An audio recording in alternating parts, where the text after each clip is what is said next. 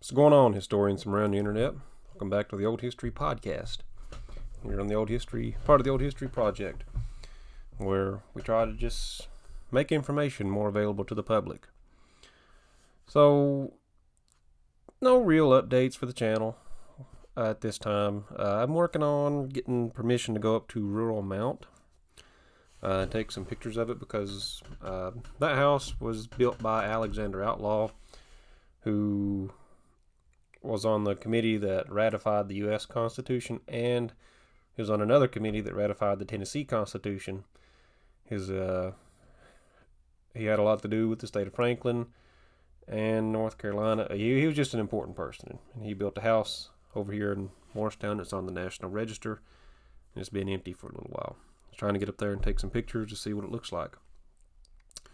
But the company is just being difficult because apparently the boss doesn't have a phone and he doesn't have an email you know, boss of a company, typically. All right, so with all that being said, please give my good friend Jason a look see over at the Beard Guy and Friends. Uh, always takes care of me, he'll take care of you too. And again, that's the Beard, the Beard Guy and Friends. All right, so let's just take a quick pause here, and we'll get right into it. All right, so this podcast is going to be about the Continental Continental Congress and the Declaration of Independence. And so we'll talk just a little bit about the first and second Continental Congresses, and then we'll get into uh, when they declared independence right after that. All right, so the first Continental Congress. All right, so the first Continental Congress convened in Carpenter's Hall in Philadelphia, Pennsylvania, between September 5th and October 26th of 1774. Delegates from 12 of Britain's 13 American colonies met to discuss America's future undergrowing. The list of delegates, delegates included uh, people like Sam Adams, um, George Washington, John Adams, you know, two future presidents, and a few others and they discussed boycotting the British goods to establishing establish the rights of Americans and planned for a second Continental Congress. The first Continental Congress was prompted by the Coercive Acts, also known as the Intolerable Acts, which Parliament passed in early 1774 to basically say, hey, you know, we are your boss. You will do what we tell you to do. And this came right after the Boston Tea Party, and a bunch of other things that closed off the Boston port and basically made Massachusetts and basically just tried to whip them into shape. So this brought the colony more under more direct British control. Across across North America, colonists would rise in solidarity, solidarity with the people of Massachusetts. Goods that would arrive in Massachusetts came from as far south as Georgia, and by spring of 1774, nine of the colonies would call for a Continental Congress. Virginia's Committee of Correspondence is large, largely credited with originating the invitation. The colonies would elect delegates to the first Congress and so in various ways. Some delegates were elected through their representative colonial legislatures or committees of correspondence. As far as Washington, he was elected with other Virginia delegates at the First Virginia Convention, which was called in support of Massachusetts, and followed the passage of this. This directly followed the passage of the Intolerable Acts.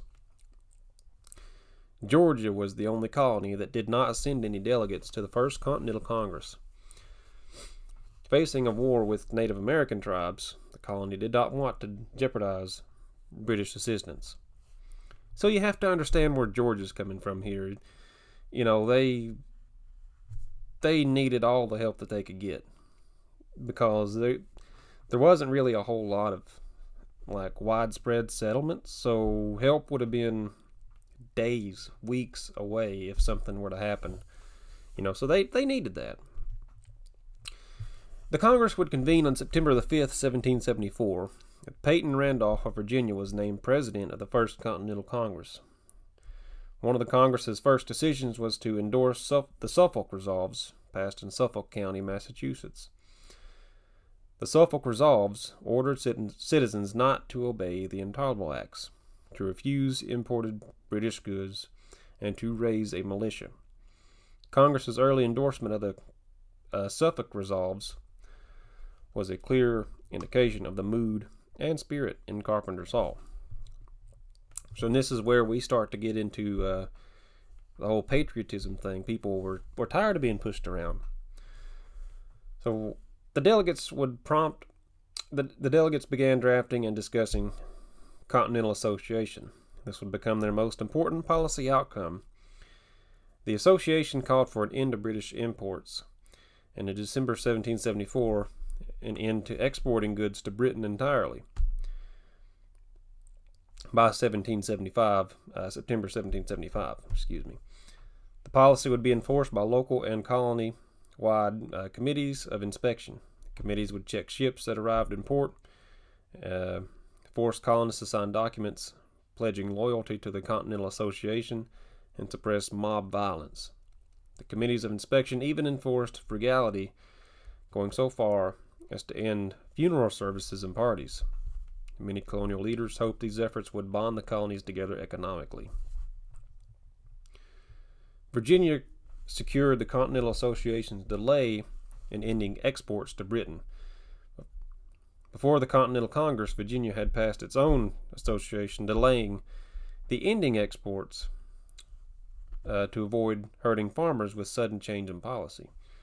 The delegates would show up. The delegates from Virginia showed up from Continental Congress, and they united, and they refused to waver on the issue of delaying the ban on exports to Britain. The idea of using non importation as leverage was neither new nor unexpected. Prior to the Continental Congress, eight colonies had already endorsed the measure, and merchants had been warned against placing any orders with Britain, as a ban on importation was likely to pass. Some colonies had already created their own associations, associations to ban importation, and in some cases exportation. The Virginia Association that had passed at the Virginia Convention with George Washington in attendance. In attendance. Washington's support of using non-importation as leverage against the British. This can be traced as far back to the late 1760s in letters between him and George Mason, when the colonies first started publicly supporting non-importation. Bryan Fairfax, a longtime friend of Washington, wrote to him urging him not to support the Continental Association and to instead petition Parliament. Old General Washington would dismiss this, writing, quote, We have already petitioned His Majesty in as humble and dutiful manner as subjects could do. End quote. Washington, like many delegates at the First Continental Congress, no longer saw petitioning as a useful tool in changing Parliament's ways. So they had already known that, you know, it's only going to get worse from here unless they comply. So they were they were ready to just go up in arms. You know, they tried to send them. They tried. They just tried to make them understand what was about to happen. So many delegates felt that using Continental Association as leverage would be impractical.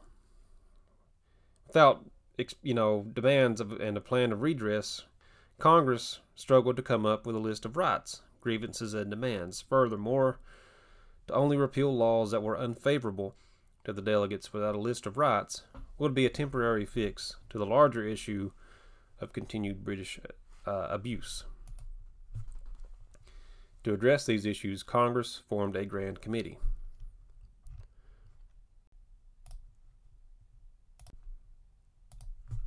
The First Continental Congress's most fateful decision was to call for a Second Continental Congress to meet the following spring. Congress had intended to give Britain time to respond to the Continental Association and discuss any developments at the Second Continental Congress. Washington went shopping for muskets and military apparel before leaving Philadelphia for Mount Vernon. He then placed an order for a book on military discipline, though war had not yet been declared and many delegates were still hoping for redress.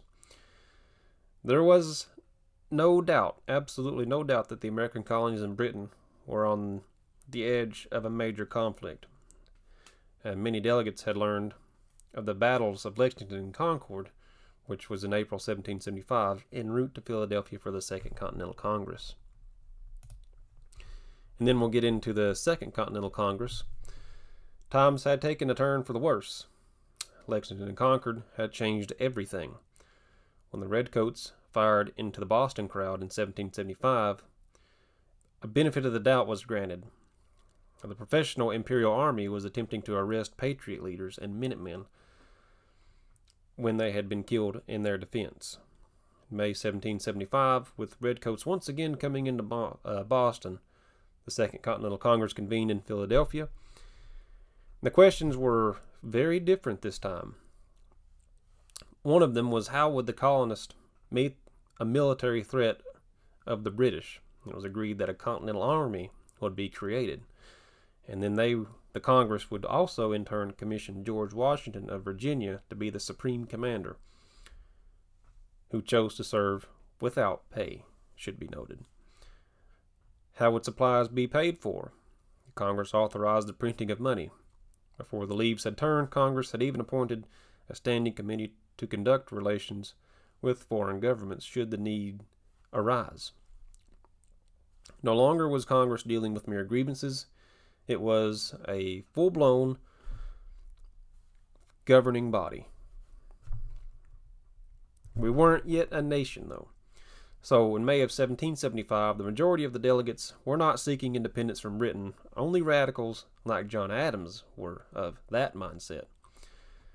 And that July, uh, uh, Congress approved the Olive Branch Petition, which was sort of a direct appeal to the king, and the American delegates pleaded with George III to attempt peaceful resolution and declared their loyalty to the crown.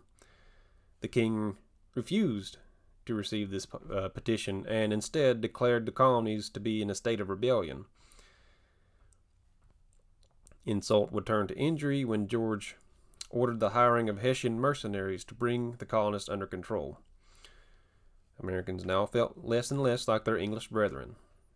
How could their fellow citizens order a band of ruthless and foreign goons to moderate the voice in the Continental Congress? It was dealt a serious blow. The season changed, hostilities continued. People wanted independence.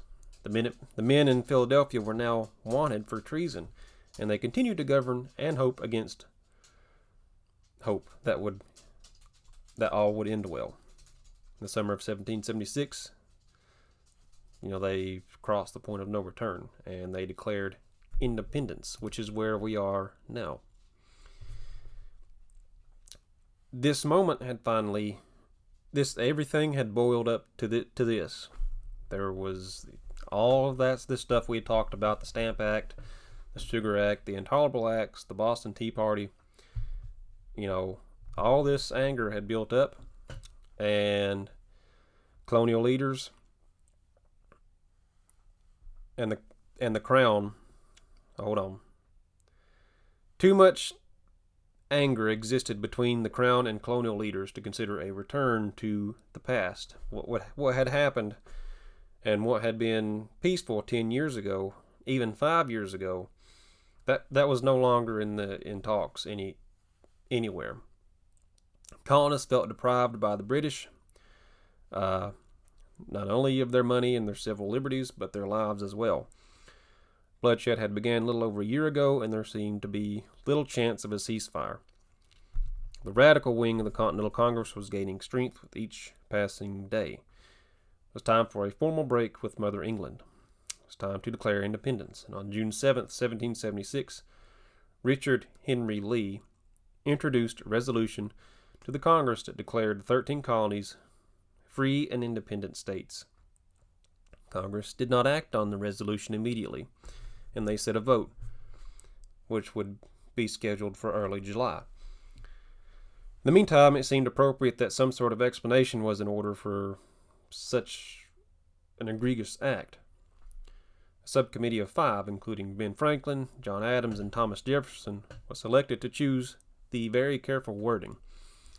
Such a document would have to be persuasive to a great many parties.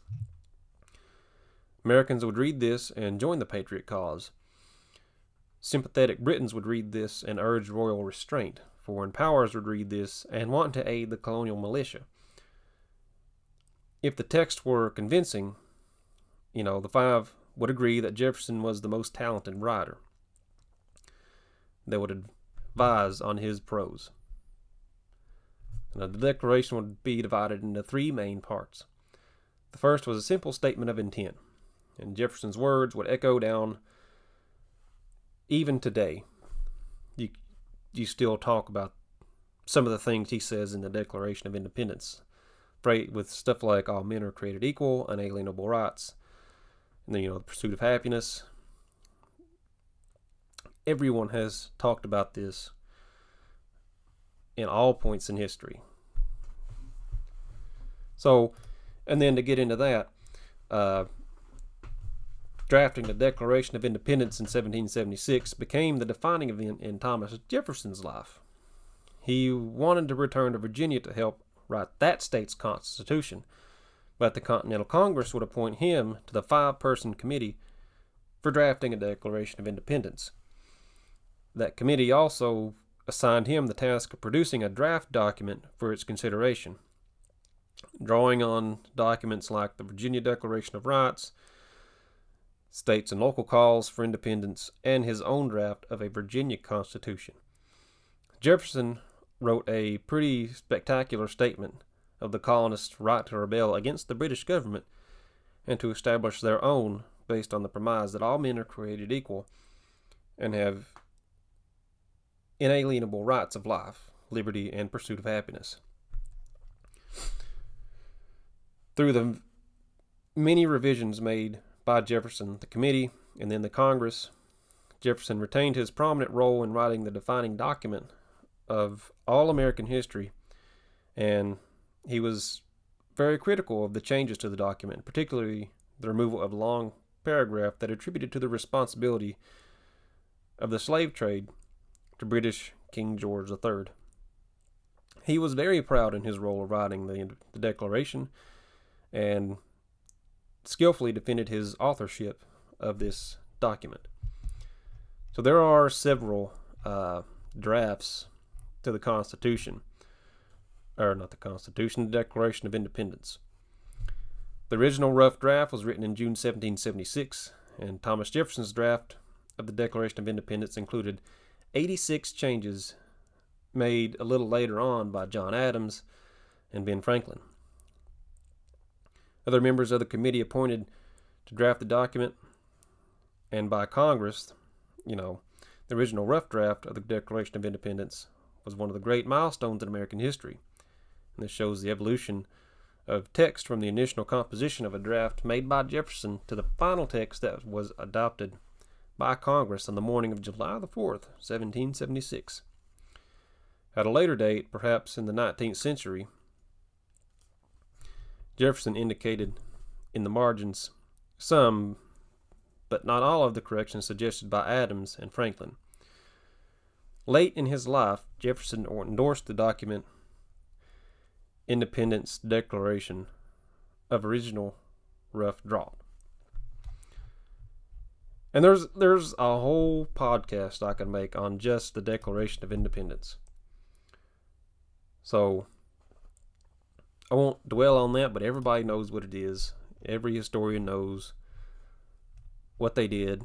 Just about every historian. And if you don't, I'll make a separate podcast on just the Declaration. But it's obviously one of the most important documents in history and one of the most important documents in world history. You know, because without this, we would be where would we be? We'd probably be reduced to nothing more than being labeled as a bunch of rebellious thugs who was going through their rebellious phase. And that's kind of what the sons and daughters of liberty were reduced to, uh, would have been reduced to as well. They would break into the houses and uh, of British tax collectors and threaten them. You know, if none of this had happened, they would just be known as a band of thugs.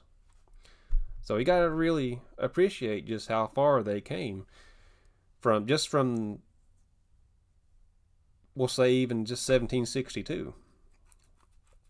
Because a lot of people still pledged allegiance to the British crown all the way up, even past the Boston massacres and stuff. So you have to appreciate just where it come from. So let's end the podcast here. 20 minutes. Everybody has a great weekend.